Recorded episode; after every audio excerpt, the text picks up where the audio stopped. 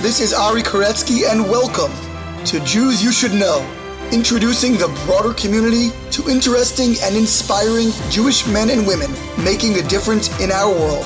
Some are already famous, some not yet so, but each is a Jew you should know. And we are back with another fabulous episode of Jews You Should Know. You don't have to be a sports fan to appreciate today's incredible guest, Dan Grunfeld. But if you are, you'll have an extra special appreciation and enjoyment of our conversation. Dan has played and operated at the highest level of professional sports, the N B A. His father, a longtime and legendary player and executive, and he himself a very high-level player as well. But this conversation is about much more than basketball or sports at large. It's about Jewish identity and Jewish history. His father, like I said, Ernie Grunfeld, perhaps the only professional athlete in any of the four major American sports to be the child of Holocaust survivors. And we get into all of that today, exploring the story and Dan's book about his family history and his own personal life, called By the Grace of the Game, The Holocaust, a Basketball Legacy, and an Unprecedented American Dream. Meanwhile, a reminder as always to follow us on social media at Jews You Should Know, spelled out fully, on Instagram and Facebook, Jews You Should Know with the letter U on Twitter. Subscribe or follow wherever you may be listening, whether that's Apple Podcasts, Google, Spotify. Please share the podcast with your friends and family so we can continue to grow as we march towards episode two hundred in our podcast history. And now to our conversation with longtime basketball player, member of a legendary basketball family, and really importantly, an iconic Jewish family with an amazing story, Dan Grunfeld. We are here with Dan Grunfeld. Dan is a longtime basketball player, someone who comes from a very, very interesting basketball family, but also an author and someone from a very interesting Jewish family. And we're going to get into all of those different stories and threads today. How are you, Dan? All right, doing well. Thanks so much for having me. What a pleasure. And uh, we were just talking a minute ago before we started recording that we actually are kind of neighbors to some degree. Me being in the in the D C suburbs on the Maryland side, and you being in the Northern Virginia side, where I know you, right. you know your family has been for many years. Tell us a little bit about where you're from originally and what your early origin was. Sure. So I'm originally from Northern New Jersey, so that's where I was born and raised. Uh, so spent time all over the world playing professional basketball. So I lived in Germany, Spain, Israel. I went to college out west at Stanford and went back to the West Coast after my professional basketball career ended to go to business school and stayed out there for many years. And as I told you, just had our second little boy about oh, a year no. ago. Thank you so much. My parents are here. My wife is from this area. So it was time to come back and get the help of family with the little ones. Not that it's Absolutely. Not great to be around them, because it is, but it's also really nice to have the help. Yeah, I got it. You, yeah, when you need them most, you always come crawling back, right? That's right. So you you were raised in Jersey, and what, what was that like? What was going on? You know, I know your father's been involved in professional basketball for a long time as an executive. So what what was kind of that whole upbringing, and how did you end yeah. up over there? So you mentioned like origin story. I can't go much farther back than the day of my birth, but it's it's interesting. So my birth was literally planned around the N B A basketball schedule. So my dad was an N B A basketball player for the New York Knicks, wore number eighteen. The only Jewish player to ever wear number eighteen for the Knicks. And so he had two long road trips. I was delivered by C-section. And so my parents planned my birth so that way he could go on one road trip, be there for my birth, go on another road trip, and be there for my bris on the eighth day. And, uh, you know, you mentioned my book that came out, you know, about a year ago. I write in the book, you know, the Carnegie Deli, the famous New York Deli, you know, they catered my bris. And I say, like, if you're a New York City basketball legend, which my dad was, if you wear number eighteen for the New York Knicks, which my dad did, like the Carnegie Deli will cater your son's bris, you know? So that's, that's how I came into the world. And yeah, listen, grew up around the N B A. You know, my dad was a player for the Knicks, then became the team's general manager, you know, during the nineties. So those great Knicks teams of Patrick Ewing, Charles Oakley, John Starks, my dad was running those teams. And so Anthony I was, Mason, come on, don't forget Anthony Mason. Of course. I, I, how could I forget? So, you know, I was in the locker room, I was at playoff games, and just really grew up in a basketball world, really around around the Knicks. And as you know, and as we'll talk about today, you know, my my dad became very well known in basketball. He had this great career as a player, great career as an executive, but he has a whole past that the world really didn't know about. And so I, you know, took five years to to write in my book, which came out. And so that's that was always kind of an interesting part of the story as well. Fantastic. So, you know, I'm so curious about all these different threads. I mean, I'm a huge sports fan myself, and uh, love love playing basketball, and uh, not not the biggest N B A fan these days. I don't know why. Just the N F L seems to have gotten become more ascendant uh-huh. over the recent years. But tell me about, you know, what was it like, and we'll get we'll get into the the way back machine and get into mm-hmm. the real story of, of the family's background and before coming to the U S. But just in terms of your own upbringing and your father's your father's upbringing, your father was a basketball player, I guess, from his youth. I'm imagining. What was his story getting into the game? How did he become so prolific? You know, Jews in the N B A are not the most common phenomenon. So how did that all come about? Yeah, that's a longer answer. So let me give a little context, because I, I like what you said. Like, you assume, of course, he was this great player. He must have just taken to it early and, and blossomed that way. It didn't exactly happen like that. My dad has a very, very interesting background. And so, you know, he was a high school basketball All-American out of Queens, New York. He was a college basketball All-American at the University of Tennessee, nine years in the N B A. So really legendary player. That was well known. What wasn't known until my book came out, my dad's the only player in N B A history whose parents survived the Holocaust. Wow. And actually, I did a year and a half of research preparing to write my book, and the research suggests he's the only athlete in any of the major American sports leagues. So that's the N B A, the N H L, the N F L, or Major League Baseball. He's the only one with parents who are both Holocaust survivors. So my dad was born in Romania under communism. He came to the United States of America at nine years old. Landed at J F K airport, first time in the States, you know, fled communism under duress. That's a whole a whole other story, but got to America, spoke fluent Hungarian, Romanian, and Italian, didn't speak a word of English, and had never touched a basketball. So by nine years old, like, this is just a European boy who comes to the United States. My dad had an older brother who was eight years older than him. And what my dad called my uncle in Hungarian, their native language, translates to English as my king. So that's how much my dad loved his older brother. My uncle was diagnosed with leukemia, and he passed away within a year. So at seventeen years old, my uncle passed. And, you know, I'm named after him. His name was Lutzi in Hungarian, but Leslie in English. My middle name is Leslie. We know in Judaism, right, that's a tradition to, you know, pass on the names of loved ones. And so I'm very honest in my book about the obligation, the responsibility I feel because of that. But you could put yourself in my dad's shoes, you know, immigrant to the United States. Kids in Queens are making fun of him because he doesn't speak the language. Loses his brother. My grandparents are Holocaust survivors. They have to work six, seven days a week. So my dad went to the local playground in Queens, New York to make friends, learn English, heal from his brother's loss. He started playing basketball. And, you know, my book is called By the Grace of the Game. And basketball was really salvation for my dad. And, you know, a dozen years later, he was standing on top of the Olympic podium as a gold medalist for the United States of America. So it's one of those stories that it's just incredible to think how, how it all happened. And that's really why I spent so much time writing the book. It's wild, you know, because growing up in the, I mean, I grew up in Baltimore, but I've been around this, you know, this general area my whole life pretty much. And, you know, the Wizards were really the only show in town in terms of N B A. So you hear, you know, Ernie, and we'll get to that, I'm sure, part of his life, but, you know, Ernie Grunfeld and executive, you know, obviously executives are in the, in the spotlight. They're getting criticized all the time. And, you know, oh, the, yeah. the good, the bad, the ugly, you know, should he stay? Should we keep him? Should we get rid of this guy? You know, all that, all that stuff. And you never think of these, you know, people as people, right? As individuals with their own unique story, their, their humanity. They're just, you know, it's sports.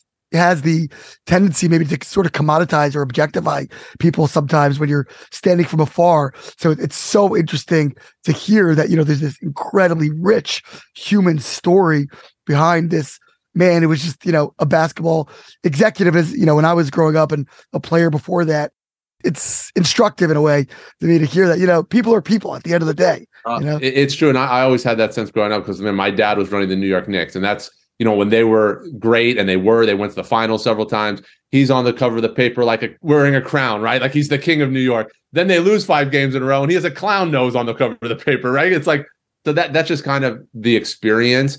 But I'll tell you, like, so when I was a kid and my dad was running the Knicks, I would go to Madison Square Garden, sit in a private skybox, watch playoff games, right? I was privileged for so in so many ways.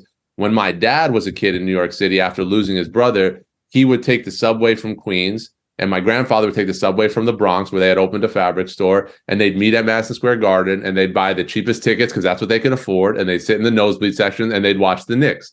You know, and that's how my dad consumed the Knicks as a kid. And to think that he would not only play for that team, but then run the team years later, right? It's, again, it's like a Cinderella story, but the fans, the media, people don't always, yeah, they don't always know. And there's not a lot of humanity. One amazing thing about sports is the passion, right? And that's what makes sports great. But there, you know, you, it is good. It's important to always remember that at the end of the day, yeah, these are human beings. And particularly in my dad's case, like his, his story with the game of basketball is one of the most unique in history.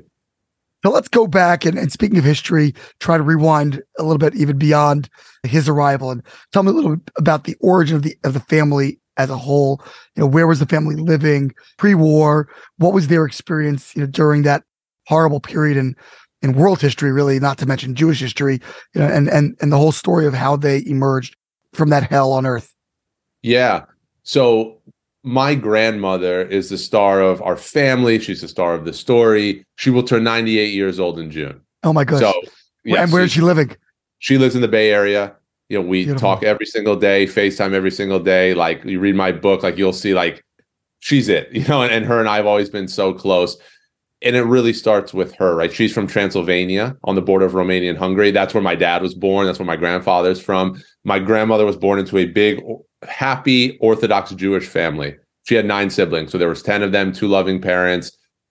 They were very rural, so they didn't have any, no running water, no technology, no roads even in her little village. But they had lots of love, lots of laughter in their home. And when the Nazis invaded, my grandmother happened to be visiting an older sister in Budapest, so she had a chance to survive on the run. It was amazing, kind of what she went through, what she saw, how she got through it. She had so she, you know, my grandmother has every quality one would need to survive the Holocaust. She's smart, savvy, disciplined, tremendous will to live. But she says you could have a, you could have had all those things back then, and it didn't matter. You needed luck and you needed help. And she had those things. And the most help she got was from Swedish diplomat Raoul Wallenberg, you know, who's a, a legendary figure in, in Holocaust history, regarded as one of the greatest heroes of the Holocaust, credited for saving roughly one hundred thousand Jews in Budapest. He saved my grandmother's life twice. And, she, and by the way, my grandmother risked her life to save other people. So she got, Wallenberg issued protective passports to Jews in Budapest called Schutz passes. And my grandmother got one for herself, but she risked her life to get seventeen passes for other people. So, you know, I talk a lot about my book, my family story, and I always say my grandmother is not only my hero, she's also a hero, and it's the truth. She survived the Budapest ghetto just at, you know, by the skin of her teeth. So when she got home eventually, after surviving, she would learn that five of her siblings and both of her parents were killed, the, the, the majority of them in Auschwitz. So, and I guess I imagine this was, Hungary was was invaded later, you know, in the forty-four, towards the end of the war. So I imagine That's that, right. you know, d- did she ever talk about her experience in the preceding years, you know, thirty-nine till forty-four, what that oh, was yeah. like, what they knew was going on, what they didn't know, what they believed, what they couldn't allow themselves to believe, and and so forth. Yes, it's all in the book. I, and I did so much research because it was really important for me to understand these things. And so Transylvania on the border of Romania, Hungary, it's always been a disputed territory. So it was Romania for a long time, and then it became Hungary. So, and it did happen later in the war that the Nazis invaded. And as my grandmother describes it, they didn't quite know what was happening. That was purposeful by the Nazis, right? They obscured history and there was all this propaganda. So my grandma says, you know, we didn't know. There there were rumors and, and people were talking, but it wasn't really clear exactly what was happening. So life was, it kind of just proceeded as normal. Of course, it was very scary times. It's World War Two, but again, kind of isolated in a remote village. They were happy, right? They were just kind of going about their daily lives. They didn't quite understand the scope of all that was going on. And that was by design. And in, in my grandmother's town, they didn't even have a radio. They had they had a radio in their nearby biggest city, right? So she'd say occasionally we could hear a radio broadcast, but even that was not exactly accurate information. So they just kind of went through life and didn't exactly know the danger they were in. And so she just happened to have been visiting her sister in Budapest when the Nazis invaded. I'll tell you. So she was in Budapest and the Nazis invaded, and they got a letter from my great grandfather almost immediately that said, come home now. And so they packed their suitcases and they got ready to go to the train station. The next day, right before they were about to leave, they got another letter from my great grandfather. And all it said was, if you can, stay where you are. And that was the last communication my grandmother ever had with her father, who was her hero. He was taken to Auschwitz where he was killed. His name was Solomon Samuel, and my oldest son's name is Solomon. after Beautiful. him, right? So I mentioned I'm named after my uncle. My son is named after my great grandfather, right? That's, again, Jewish tradition. That's what we do. You know, you carry on the history, the legacy. But my grandma still says it was that second letter that saved her from Auschwitz. She thinks my grandfather panicked at first and said to his daughters, like, come home, but then said, wait a second, everyone here knows they're Jewish. This is a small town in Budapest. They'll have a better chance of surviving, right? It's a big city and no one knows who they were. And he was right. You know, my grandmother was able to to survive. And she was with two two sisters there. One of them also survived, but one of them did not survive. She was killed on a death march. So what did, did your, your grandmother do at, at that point? She start trying to, you know, hide her identity or start, how did she actually make it? Yeah. Through? So she hid and bombed out buildings. The Schutz Pass really helped, right? That Wallenberg issued, because it gave Jews in Budapest a level of security for some time. So she had a Schutz Pass and she was just kind of hiding. She was, you know, trying to just stay away. And I, I go through all the details in the book. She actually had friends who were able to rent an apartment. So she stayed there for a while. And there was a, a woman and a man, and the man had gotten a, a uniform of a German soldier. And so that was able, he was able to kind of, you know, go under the radar because of that. But eventually he had too much to drink and told someone he was Jewish. And then the Nazis came and they took them to the Budapest ghetto, and that's where, and then the Schutz Pass was no longer recognized. So my grandmother was, she was put in the ghetto. So she was a prisoner there. And I'll tell you this story because it's so amazing. So she knew that, you know, Wallenberg had issued this pass, is in the ghetto, and she was reunited with one of her older brothers in the ghetto. Nazis stayed out, right? That was pretty common in, in ghettos in Europe. They let Jews inside and minister daily life. And at the end of the war, my grandmother and her brother saw twenty Nazis enter the ghetto, ghetto with machine guns over their shoulders. And then word quickly spread they were there to kill the remaining eighty thousand Jews in the ghetto. Of course, my grandmother being one of them. So my grandma and her brother ran up the stairs of the building that they were sleeping in. They found a small attic space, room for about five, five or six people comfortably. There were more than a dozen packed in there, right? Because they're they're just fighting for their lives. And they waited for ten minutes, then twenty minutes, and then an hour. And they didn't hear shouting, screaming, shots. They didn't hear anything. When they went to check, the ghetto was clear. The Nazis had retreated, and soon the ghetto was liberated by Russian and Romanian soldiers, and they were free to go. And my grandma never knew why the Nazis retreated that day. She was free, you know. That was in nineteen forty-five. In nineteen eighty-five, forty years later, my dad's playing in the N B A. He's this big basketball star. My grandmother lives, you know, in the United States in the Bay Area. A movie was made about Raoul Wallenberg's life. Richard Chamberlain played Wallenberg, and it was in that movie that my grandma saw one of the final scenes of Wallenberg learning about the order to massacre the remaining Jews in the Budapest ghetto. And he got in his car and he raced to the ghetto's gates and he confronted the general and he told him, let these people go. They're innocent. I will personally guarantee that you'll hang for this. You have to let these people go. And he convinced the general to call off the massacre. So it wasn't until forty years later that my grandmother learned that Wallenberg not only saved her life, not once, but twice during the war. Incredible. Can you share a little bit about who Wallenberg was? You know, people may not be familiar. Obviously, it's a, it's a name that's heard in discussion or study of Holocaust history, but people may not be familiar exactly with his story and what he did, you know, for the Jewish people. Yeah. So the Holocaust Museum in Washington, D C is on Raoul Wallenberg Way. Just to give just to give context for how prominent he is and how important he is to this history. He was a Swedish diplomat, spent some time in the United States in his early life, studied at the University of Michigan. So well-traveled, comes from a very prominent family, and not Jewish, but of course knew what was going on. And he made it his mission to save the Jews in Budapest. So he went from Sweden to Budapest to help Jews. And that's when he issued his protective passports. He set up kind of homes in Budapest that where Jews could stay with a level of safety. And so he just did all he could to help Jews. My grandmother still sheds tears over him. A month or two ago, I was spending time with her and we were talking about him. And, you know, she cried a bit and she said, you know, he did everything for us. And there was nothing we could do for him because he was apprehended by the Russians after the war and he was never seen again. So he risked his life and he lost his life to help people who needed it. And something that really struck me, and I went, my grandma, I didn't know this before I wrote the book. Otherwise, I would have included it in there. My grandma literally just told me when I was visiting with her, he was thirty-two years old when he did this. Right? Like I always in my mind envisioned, I don't know what I, someone. Yeah, some older man, older, right? Yeah. Right, you know, younger than I am now. And I said, wow, at thirty-two years old, he left his safe homeland and went to Budapest to help, you know. And so, yeah, he's he'll always be a symbol in my family of heroism, not only in my family, but everywhere he's a hero, but goodness, doing what's right. And in my family story, there's a lot of darkness, but there's much more light. And Wallenberg is a big part of that. Is there any sense of what impelled him to take this stance? Was it just a, a humanitarian impulse? Or was there something, you know, that had influenced him earlier in his life that he felt a, a kinship to Jews? Like, it, it's a good question. I think he had some distant Jewish relatives. As I understand it, it was, yeah, there's the humanitarian angle. And, you know, there are a lot of, you know, righteous Gentiles, like during the war, like who helped, who showed up, who tried to save people. And, and there are many prominent examples of people, of course, Oskar Schindler being a big one because of the, the movie and otherwise. But Wallenberg is just one of those people who saw, who knew what was happening and said, we we need to help. And that's what he did.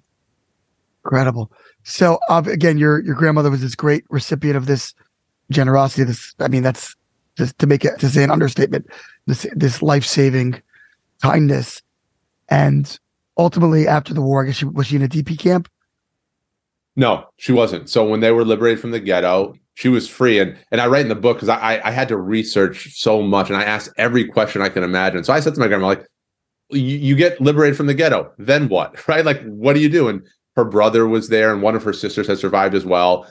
And she said, you know, we found some thread, like just some thread. And she said, we traded that thread for a little food. Like, that's where they were at in their lives. They're starving and they have to figure out, like, how do I eat? Like, how do I keep going? So they did things like that. Eventually she got on a train, she made her way back home, and then you have to rebuild, you know, and, and her home, like they had this big happy family, as I described. My great grandfather was a landowner, so they had crops and they had animals. It was all decimated. Looters had come, you know, that's what happened in Europe when the Jews left. People came and took all their things. And I write in the book, my grandmother found one metallic serving spoon for milk. They were kosher, and it was and it was in the back of one of the drawers. It was one of the only things remaining, and she, you know, she held it to her heart, kept it in her possession for seventy-five years, and gifted it to me. So, like, it's like my, my pri- priceless possession. I write about it in the book. But the house was was decimated, and one of her older brothers was at a labor camp in Hungary, and he was home. And so, you know, and I asked her, what what do you do at that point? She says, the human instinct is to rebuild. And so my grandparent, my grandfather survived the war in a labor camp, actually the same one as that brother of my grandmother's who came home. That's how they kind of connected after the war, got married very quickly, had my uncle, and just tried to rebuild. I mean, that's that's the human instinct. Yeah, there was, I mean, you, you always hear stories about how it wasn't the most elaborate dating processes, and, you know, they weren't matching on eHarmony's thirty-nine, you know, checklists of compatibility. I think people were just finding almost anyone in a certain way and just connecting, well, partnering up, and, and building families, right? So I'll and tell so, you. Yeah. No one settled, right? My grandparents, so I'm not suggesting that. But the day my grandmother got home, she was wearing the same clothes for months in Budapest. So she had a thin cotton dress, a raggedy blue overcoat, some beat up shoes. That's all she had. She was freezing in Budapest. And so when she got home, my my great uncle who was there said, first things first, we need you need new clothes, right? We need to. So she said, my friend who I was in the labor camp with is from this area. They had been liberated months prior. Said he opened up a small shop and they have clothes there. Let's take you to get some new clothes. So it was that day that my grandmother walked through the doors of my grandfather's clothing shop. They had kind of like been associated before the war, but didn't really know each other. So the first day she got back, they met and then were married not long thereafter. So again, it's not that they settled, but how do you go on after that loss? And my grandfather had, he lost both of his parents and his sisters. So he had nobody. So here are people whose lives are destroyed, coming back, trying to rebuild. And yeah, I think companionship, that really helped the healing process. How long were they married for? My grandfather passed away in nineteen eighty-six. Oh, wow. And so they were married for forty years. Unbelievable. She's been alone for almost like, I don't know, four, another forty. Something like she that. has, but she she never dated another man after that. So you could say they've been married this whole time in a sense, right? Because they were, you know, they had this beautiful boys, although again, my uncle unfortunately passed, but my dad had this amazing basketball career and they were able to experience that together. And so, yeah, listen, it it it, it, it worked out. Incredible. What brought them to America? How did they end up getting over there? So they spent ten years trying to leave communism. And it was so brutal. Like the Romanians in particular were known for their brutality. And so my grandparents had friends who were jailed, tortured, or killed for even saying a word against the government or having any illegal money. All money was illegal. And by the way, my grandparents were able to save up illegal money on the black market because that's what you did under in communism. And when they left, they they weren't allowed to take anything of value out of the country. But they, you know, they had chutzpah. They survived the Holocaust. Like, we need to figure out how to get our money out. And they were able to smuggle all their Romanian money out and all their American dollars. And they're both really interesting co- stories detailed in the book. The American dollars, sometimes truth is stranger than fiction. They were able to elicit the help of one of the biggest comedians in the United States of America, a guy named Buddy Hackett, who's sure. very famous, very well known. He he smuggled my grandparents' illegal money out. So it's a it's a whole thing. But, you know, it took them ten years, and it was actually Israel who paid money for each Jewish family that the communists would allow to leave. So my family had visas to go to Israel, passports. And that's where the majority, my grandmother had four surviving siblings. Three of them were in Israel, one was in the United States. And so they spent six months in Rome after leaving Romania. And my grandfather wanted to come to the U S because he knew about the opportunity. My grandmother still says, you know, I could say no to your grandpa. That wasn't a problem. But my uncle had been dating a girl in Romania who went to the States, and he wanted to go. And she said, well, that was a different story. You know, I couldn't say no to your uncle. So they worked with H I A S, Hebrew Immigrant Aid Society, you know, who protects refugees all over the world. And H I A S helped my family get to the United States. So they, you know, arrived at J F K Airport in nineteen sixty-four. And that's where my dad, you know, as this little boy, you know, not speaking the language at all, spoke three languages fluently, never played basketball in his life, came to the United States trying to rebuild. So now, obviously, your father was fairly tall, right? So in order to have that career. So w- were your grandparents tall? Where did, where did that come from? It's funny you say that. So after the book came out, you know, I've had people all over the world are reaching out to me even to this day about the story. Someone reached out to me from Europe, from, from Hungary, and said, you know, I, or Romania, actually, Transylvania, said, you know, I knew your grandparents growing up, your grandfather, Hosu. And I that that was not a term I'd ever heard. We call my grandfather Apu. And so I said to my dad, hey, someone said they knew Apu, but they called him Hosu. Like, what is that? He goes, oh, yeah, that was his nickname. Do you know what it means? I said, no, I have no idea. He says, it means long, you know, because he was six foot three, right? He was like, he was the tallest guy in town. So they called him long. So, yeah, my dad's six six, I'm six six. My grandmother, probably five six at her peak, you know, five seven. Maybe she's lost a couple inches. Right. As that's to happen, she's almost ninety-eight.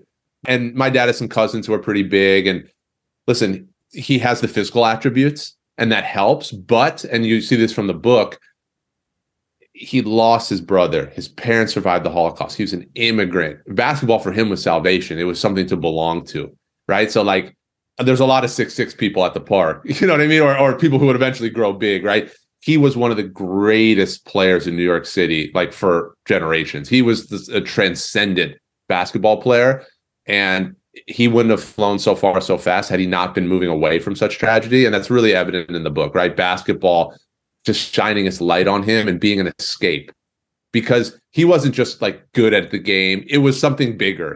He was a good N B A basketball player, but he was a phenom in high school and in college. You know, he graduated from the University of Tennessee as the school's all-time leading scorer. And to this day, he's the fifth leading scorer in the history of the S E C, right? That was really? forty years. He, to, to people don't know that because he was a prominent executive and they just know him as running teams, but he was four-time first-team All-S E C, again, Olympic gold medalist. Like, he was larger than life. And but there, the the pain and the loss and the tragedy that was driving that was something, you know, pretty profound and hard for, of course, anyone to really know.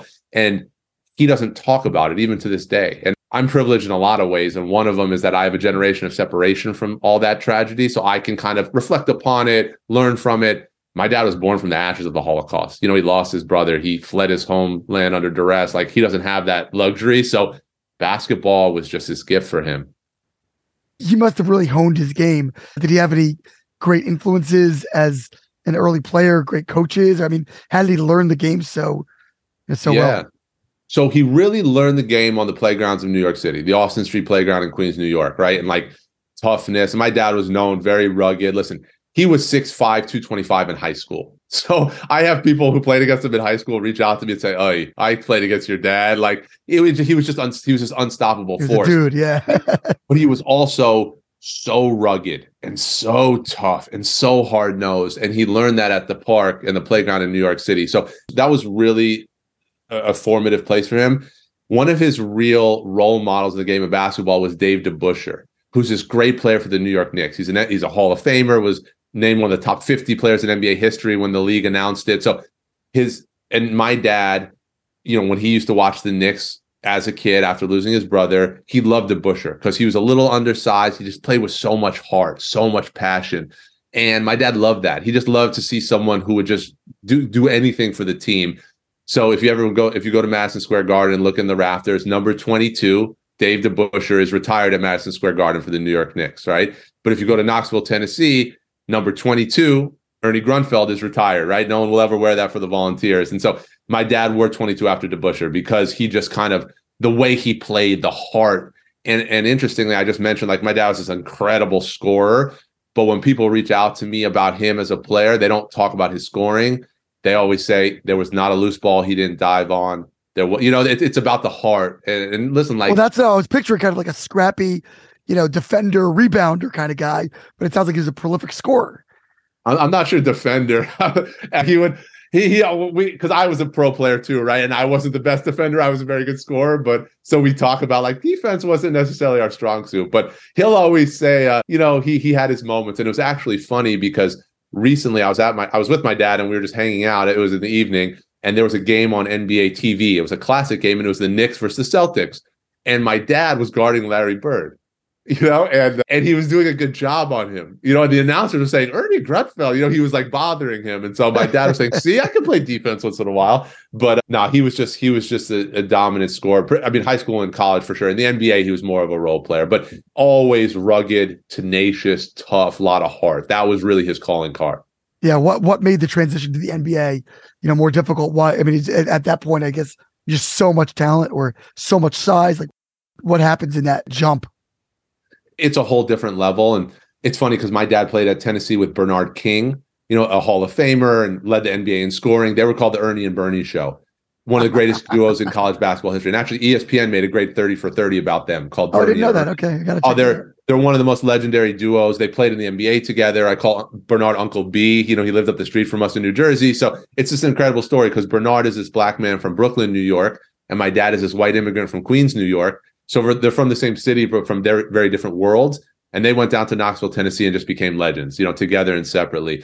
But they were kind of they were kind of equals in college. They both averaged more than twenty-five points per game. They were co-S E C Player of the Year together. And my dad laughs because a scout one time went down to Knoxville, and my dad learned this later on from his coach and, and was kind of evaluating my dad and Bernard and saying, well, you know, Bernard, he he's got a lot of talent, but boy, Ernie, Ernie sure is good too. It's, you know, it's kind of a toss-up. Bernard King averaged twenty-four points per game as a rookie in the in the N B A, you know, and my dad averaged seven points per game. So Bernard's kind of ability and talent just continued to rise. And yeah, my dad, probably the size, you know, he didn't have that incredible advantage anymore. The the quickness, which he wasn't the quickest person, although he was, he was an incredible athlete. But, you know, just those little things kind of catch up to you at the next level. And again, very solid N B A player. You know, he He started at point guard, which was not his natural position, for a team that went to the Western Conference Finals in the N B A. You know, he averaged sixteen points per game throughout the playoffs that year. Like, he had a very nice career, but he he wasn't a dominant force, to say the least, whereas his teammate Bernard King averaged thirty-two point nine points per game in the N B A, right? So, like, sometimes, tal- you know, cream continues to rise to the top. Fascinating. It sounds like they stayed close throughout the years. Which is amazing, and they still talk every month. People ask me that all the time, like, do your dad and Bernard still... You know, are they still in touch? You know, they were on the cover of Sports Illustrated together, Double Trouble from Tennessee. They were, again, I get all the time people reaching out about, you know, Ernie and Bernie.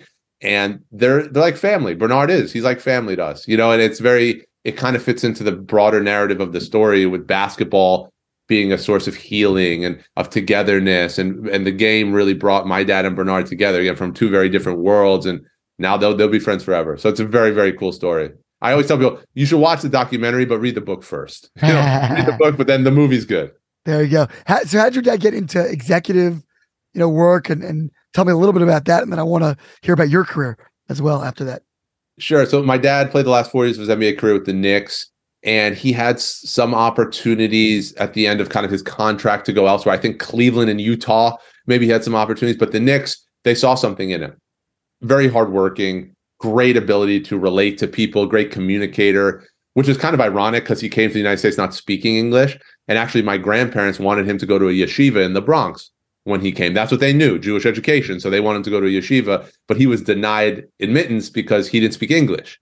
Oh my! So he went to P S one oh one in Queens, you know, and that fast forward until, you know, he's a player for the Knicks, great communicator, great teammate. So they offered him a job broadcasting games. Also ironic in English, right? Broadcasting games for the Knicks on the radio. So he became a broadcaster and kind of was helping out, you know, at practice once in a while. And they just saw something in him, made him an assistant coach, made him an executive, and he quickly rose the ranks to the where he was running the team in, in, in so many years. And did a great job. Again, built two N B A Finals teams. The Knicks are, it's a very hard market in New York. You know, there's a lot of pressure there, but he rose to the occasion and and had just an incredible run, and then was the G M of the Milwaukee Bucks, was the G M of the Washington Wizards. So he is one of the longest tenured lead executives in N B A history. So again, that boy who came to the United States not speaking the language, never playing basketball, to have that much success is really, really incredible. But no one has known this story. So I've had his peers, N B A general managers, even N B A owners, players certainly reach out to me and say, wow, Ernie, we had no idea. And, you know, Ray Allen, who's this one of the top seventy-five players in N B A history, he wrote the foreword for my book. My dad was the G M of the Bucks when Ray was a star player, and Ray was appointed to the board of the Holocaust Museum by President Obama. He's been this incredible advocate, ally, Holocaust education. He's taken groups to Auschwitz. Every time his teams played in Washington, D C, he'd take teammates to the Holocaust Museum. So really just incredible work with Holocaust education and remembrance. He had no idea my dad's parents were survivors. And we, he had been to our house, right? So it's just not something my dad talks about. So again, the book has kind of like shined a light on it. But his all of his success on and off the court has just been so improbable. That's a wild story. I had no idea that Ray Allen was such a an, an advocate in that way. Oh, big time. He he walks the walk. He, he's he's really an incredible person. That's awesome. So you're I, I mean, how old were you when your dad came to D C? Because the way I remember him is as a as a Wizards exec or Bullets or Wizards, whatever it was at the time. How how long ago was that? How old were you at the time? I was entering my sophomore year in college. All right, so you were already point. out of the house at that point. Okay. I was already out of the house. Yeah. So that that was the back nine of my dad's career, actually, right? Even though it was a, it was a humongous chunk of it, but he had already led the Knicks for many, many years. He led the Milwaukee Bucks. And, you know, they'd been to the finals, like I mentioned, the Knicks several times. They were in game seven of the Eastern Conference Finals, one of his Bucks teams. Like, he had been through it, right? So came to Washington, really in the in the prime, in the middle, in the prime of his career, but he was there for quite some time. So yeah, and it had a great run, like built several very, very competitive playoff teams. And yeah, it's, again, it's, no one has really understood that that origin until now. Who were some of his close friends in the game, you know, especially over the later years and such, you know, either executives or, or players? Other, it sounds like Ray Allen was one. Any other notable players or personalities that he was really close with? Yeah. I mean, he's been around for so long, he knows everybody. One, one name that comes to mind, of course, is Patrick Ewing. Patrick was a player for the Knicks when he was a rookie, my dad's last year. So actually, Patrick carried my dad's bags on the road as like a rookie, kind of rookie work, you know, which is ironic because this is like, he was the first pick in the draft. He's a Hall of Famer, legend. But then Patrick was the star of the team when my dad was the G M, and I grew up with Patrick's kids, and his son, Patrick Junior Pat Junior is yeah. like a very, very close friend of mine. We still are in touch to this day. And so, you know, Patrick is just someone. He's got the Georgetown dad, roots, of course. It's just local. Georgetown. That's right. And then another person, Mitch Kupchak. You know, Mitch sure. is right now the president general manager of the Charlotte Hornets, and he was with the Los Angeles Lakers, Lakers. for a long time. Yep. Mitch and my dad played on the Olympic team together in nineteen seventy-six for Dean Smith.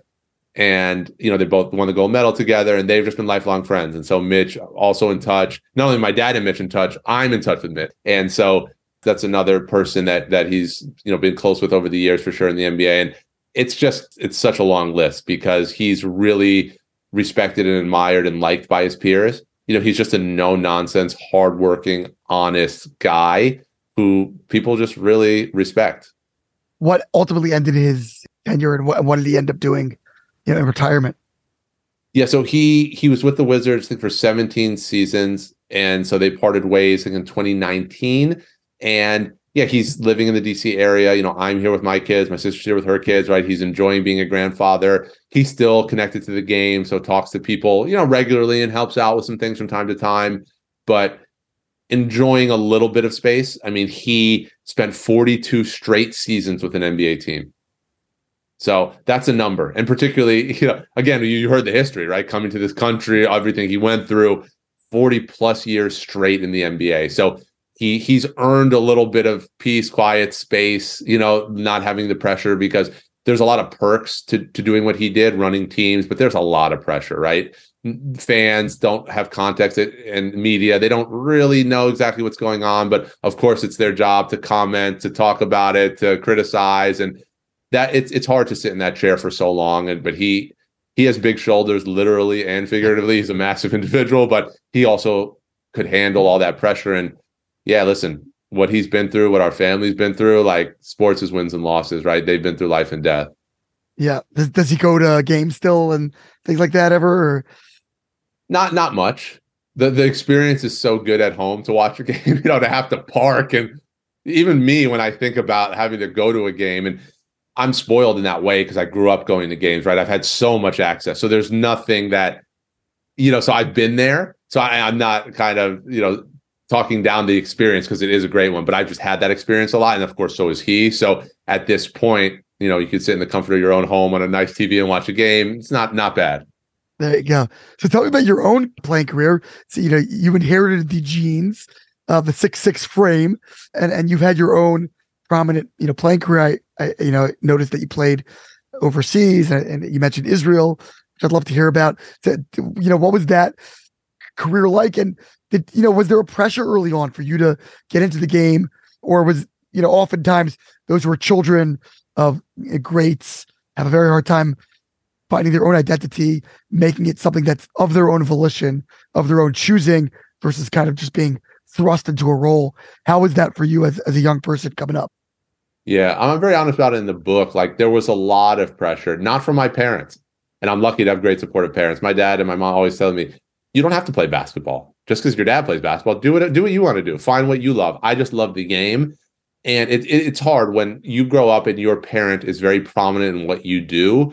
It's hard to disassociate from that. And there are a lot of perks from that too, right? Like, you have access, resources, sure. Yeah. You have access. So like, not to, I, you have to acknowledge that, right? I had a great role model, but my success was never my own, right? It was always, oh, of course, he's starting for that team. It's Ernie's kid, or of course, you know, so I, and that, that made me angry, right? And, and I come from such privilege, unlike my family, but I inherited that work ethic. I inherited that gene. And so it kind of became my thing to say, okay, you'll see, I'll, I'll show you. And I was maniacal, right? And I did things, and I trained with people, and I pushed myself to levels, and it's all in the book, that like may or may not have been healthy mentally and physically, but like I was so motivated to succeed.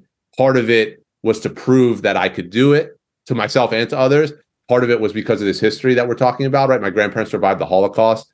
My uncle passed tragically early. Like, you know, when you carry that, you want to make good on that, right? You want to take advantage of your opportunity. So for all those reasons, there was a ton of pressure that I put on myself. It motivated me, it drove me, but it also held me back, right? Because all things in proportion. And I think, you know, so yes, it's good to be motivated and disciplined. And listen, I, I got a full scholarship to play at Stanford. You know, I was a first-team All Pac ten player there. I had a very f- successful professional career. Like, it was a it was a really good run. I wish that I would have smiled a little more, enjoyed it a little more, but it, it was always complicated for me. How'd you have to go to, to Stanford? I mean, that's obviously one of the great academic institutions in the country. You know, it's incredible to be able to have that educational pedigree. Why did you go out west? That was like almost like a planted question, but I know it wasn't. So it's just a very good question. And you'll see why I say that. So I wanted to go to play at Stanford from the time I was in sixth grade. Okay. Cause my, we were visiting my, my grandmother lives twenty-five minutes from Stanford's campus. So we were visiting her, and my sister was looking at colleges. She was still a little young, and we went to Stanford's campus. My sister liked it, but I was obsessed, you know, great. And I was a good student, great school, great basketball program, most importantly, close to my grandmother. And I write in the book, which is true, me playing basketball at Stanford, saying that at that point in time in my life was a long shot, because all I was was a slow Jewish kid from the suburbs. Yeah. I mean, that's exactly what I was. At Stanford, I'd just been to the Final Four.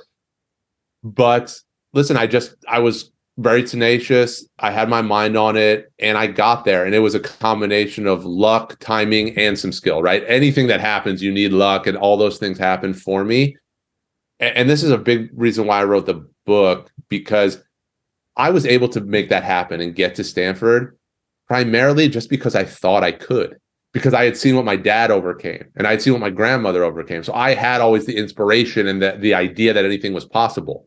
And so I was like, yeah, I'm going to play at Stanford. Like, if you could have taken a Polaroid picture of me when I said that, you would have been like, okay, kid, relax. Like, like let's center yourself a little bit, right? But I just kind of I believed. And that's such a big part of it. So I just kept going, kept working. And listen, I grew, right? Like, yeah, I became six six. I, I had some skills on the basketball court. I did well in the classroom. That that helped, no doubt about it. But but a big part of it was just believing that I could do it. What did you study there? And I mean, yeah, I, I guess for athletes, you got to believe in yourself and you got to be a dreamer, right? But yeah. you also have to be a realist. And at some point, you, you kind of got to know your level, right? And now, like, you know, where am I going to play? Am I, am I an N B A guy? You know, it's it's interesting now. I love following like the the Ryan Terrell story. I don't know how much you follow of that. Of course. Uh, I was just at Yeshiva a few weeks ago chatting with their players. And yeah. He, there you go. Exactly. So it's fascinating, you know, how much do you say, okay, I'm a real N B A prospect versus how much you say, hey, you know, I'm really an overseas guy. I'm a, I could, I could play in Israel, be a great ambassador. Like, you got to really know, you got to be kind of a little crazy and, and a kind of a dreamer yeah. to kind of push yourself. But you also got to be realistic. How did you identify where you sort of slotted in, you know, Pac ten, all Pac ten? I mean, it, that's a good conference, right? I mean, we're talking big Power Five. So w- how did you know where you were destined for and that balance between being realistic, but also having great dreams? I think at that age, you push as high as you can. You dream as big as you can. You just have to work for it. You just optimize, right? And actually, trying to project at that age, I don't think is so valuable yet because you just want to push, right? And so, and some, some context on my career, my sophomore year at Stanford, we were the number one team in the country. So we started the season twenty-six and zero. So we won our first wow. twenty-six games. That's in the Pac ten, Arizona, U C L A, sure. U S C, Oregon, Washington. Like, we didn't lose a game until our last game of the conference, right? I averaged three and a half points per game. I was terrible from the field. I was one of the worst play. Like I was just, and I'm very honest about this in the book. It was so painful how horrible I was playing. I also missed a shot at the buzzer in the N C double A tournament when we got upset in the second round as a number one seed. Okay. So this was, this was my sophomore year, but we would have N B A players who were training in the Bay Area during the summer, come in and, and train with us at Stanford. Yep. And I would hold my own in pickup games. And so I, I, I said, I'm an N B A player. It's just a matter of how do I get it going. Between my sophomore and my junior years, I worked out with a very someone who'd become a prominent trainer. He has a nickname, Hell's Trainer. He used to train for the military. It, it's very extreme, but I pushed myself as far as I could push. And my junior year at Stanford, I averaged eighteen points per game, and I was the second leading scorer in the conference, and I was projected as a late first round or early second round pick. So I, I had made it. And in one of our final home games of the season on national television with Tiger Woods sitting courtside, I tore my A C L. So I had been there. I, I had gotten there like I was. And from that performance, I was an All-American the next year, just based on. So that's why I was first team all, all Pac ten, right? So that was kind of my journey. But then I have this injury. But I said, I've been to the that the top because I, I made it essentially. Like I got to that level and I'm going to get back there. And you just push. And so I went to training camp with the New York Knicks after my second professional season. After it took me a year and a half to recover from the injury, I had a very good second year. I was one of the last cuts for the Knicks. And one of their assistant coaches, Kenny Atkinson, who would become a head coach for the Brooklyn Nets, he was like my workout guy in New York, and we became close. And to this day, if I see him, the first thing they'll say is, you should have made it. You were good enough. You should have made it. We had, they had fifteen guys under contract, but I made the level of being able to play in the N B A. Listen, I would never have been a, like a star player or a starter. I, I knew my limits, but I pushed, I pushed. But then after it didn't work out with the Knicks and I was in Europe, my team won a championship in Spain. I was playing in the top league in Europe in the A C B in Spain. At that point, I said, this is my level, because now it becomes more of a business where I said, you know, you start doing that calculation of I lose three months in Europe and, you know, you kind of know where your place is. So I kind of had that dialogue with myself later on in my career, but when you're starting out, you just push, just go as, as hard and as high as you can and see, see where you land. Yeah. I don't know if you have a relationship at all with, with Doug Gottlieb. I always, I enjoy listening to his podcast, and I've gotten, you know, I've learned a lot about this from his story, just kind of bouncing around. Yeah. And obviously I don't know him at all, just hearing his journey. Uh, yeah. Um, Doug is a friend of mine. I was on his podcast about the book, and uh, yeah, Doug was Doug was kind of an assistant coach on our Maccabiah team in two thousand nine. So I played for Bruce Pearl, who's the coach of Auburn. Sure, and we and he became very prominent Israel. recently. Bruce Pearl for standing up for Israel and stuff like that. He became right. a big kind of a folk hero in the in the in the, in the community.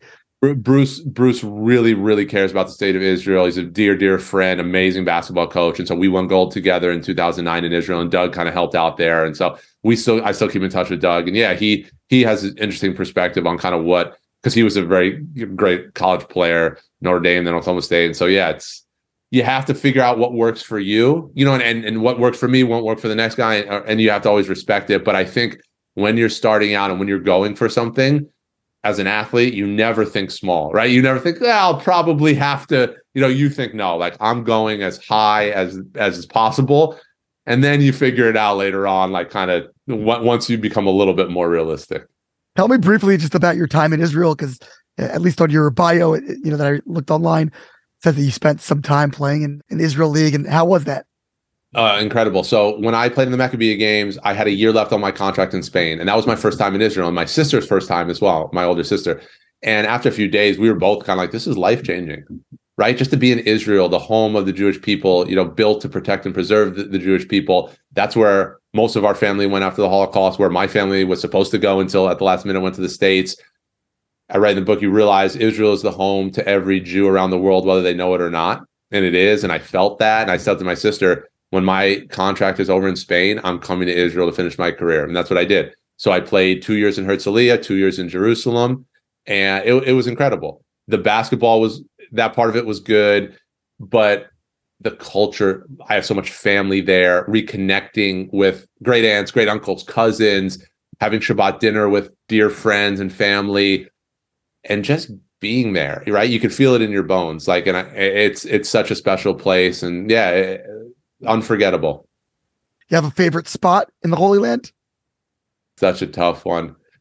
You know, there's something about being. I mean, being at the Wall is just something that is deeper. You know, it just it just hits you. And I played for Hapoel Jerusalem, so I live fifteen minutes from the Old City. But anytime we're in the Old City, like. There's just something about it. Listen, I love Tel Aviv. I love the Dead Sea, which is such an amazing experience. There's so much about Israel that I love, but being in Jerusalem and being at the in the Old City and being at the Wall, like that always hits me. Nothing like it. I, I can't disagree with that. It's it's an incredible, incredible place, and I, I'm lucky to, in my work, be able to go there pretty often with students and often introducing people to Israel in general and certainly to the City of Jerusalem and the Old City for the first time, which is an, an awesome privilege. Do you ever get to go back? Do you ever, you know, go with like groups of athletes or players, things like that? You know, I, I haven't. We I ended my pro career in two thousand fourteen, and I haven't been back. You know, there was COVID, and then you know I was in business school. Then I have kid. I have two young kids now, so you know, life life happens pretty quick. But still in, in close contact with our family in Israel and friends and. It's always in, in my heart, really. It really is. And my wife, too. Like, it's... Has she been? It, yeah, we lived together. For the four years that I played, we were there together. And wow. We just both... She would say the same things as I'm saying right now. Like, for both of us, it was just such a privilege, so special. Yeah, it, it's it's the Holy Land for a reason. And we we got to get you back there, Dan. Come on. We got to oh, make, like, a, an athlete's family mission or something like that.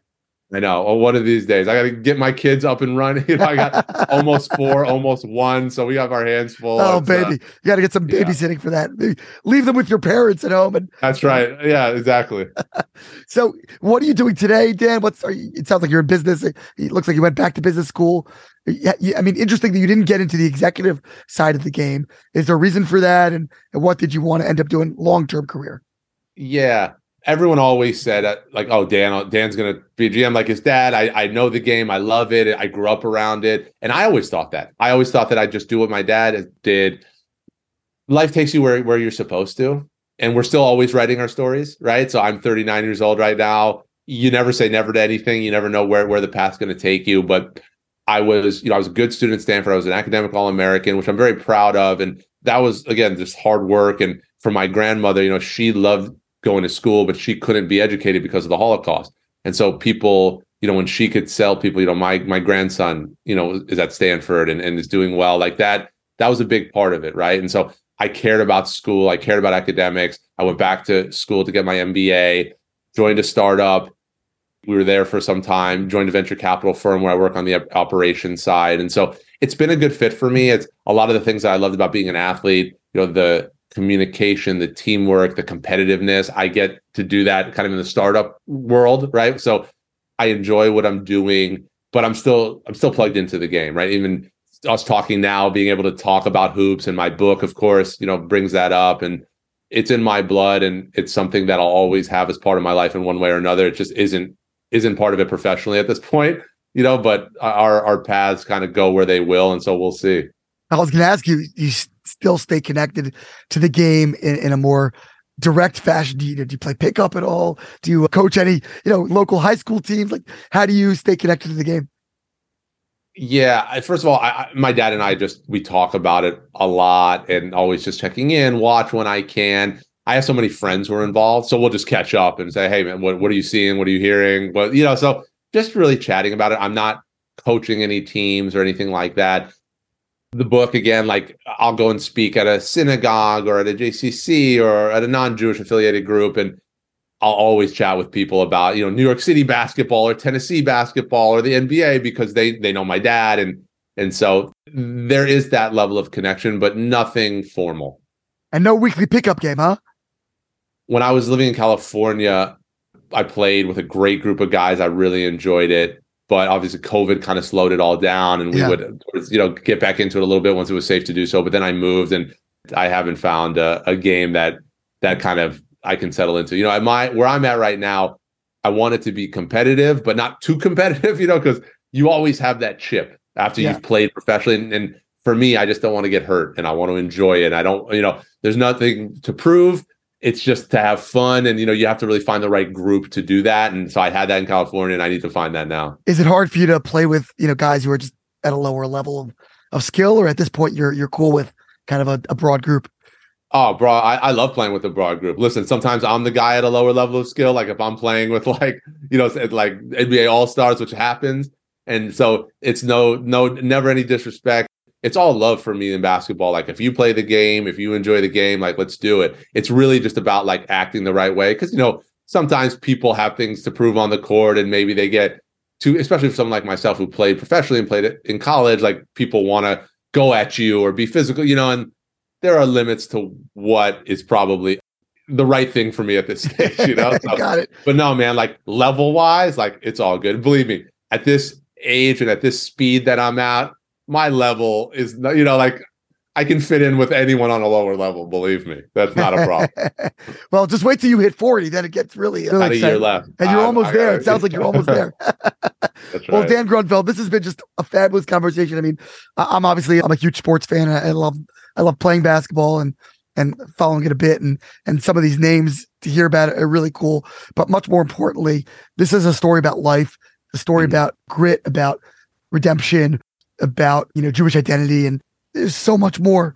And I'm so thrilled and grateful that you did the research to be able to write this book, and, and that you're sharing it with the world.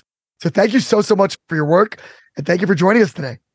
Uh, it was a pleasure, and I'm really grateful. And yeah, again, the book is By the Grace of the Game, and I'm always just so honored for people to pick up a copy, read the story, and just even on this podcast, just to share it with everyone. Like it, it really means a lot. So thanks so much for having me. Absolutely. We will link to that in the notes. Please, everyone, go out and buy your copy. I'm sure on Amazon or wherever books are sold, as they say. Dan Grunfeld, author, longtime basketball aficionado, and a wonderful, wonderful individual. Thank you so much for joining us.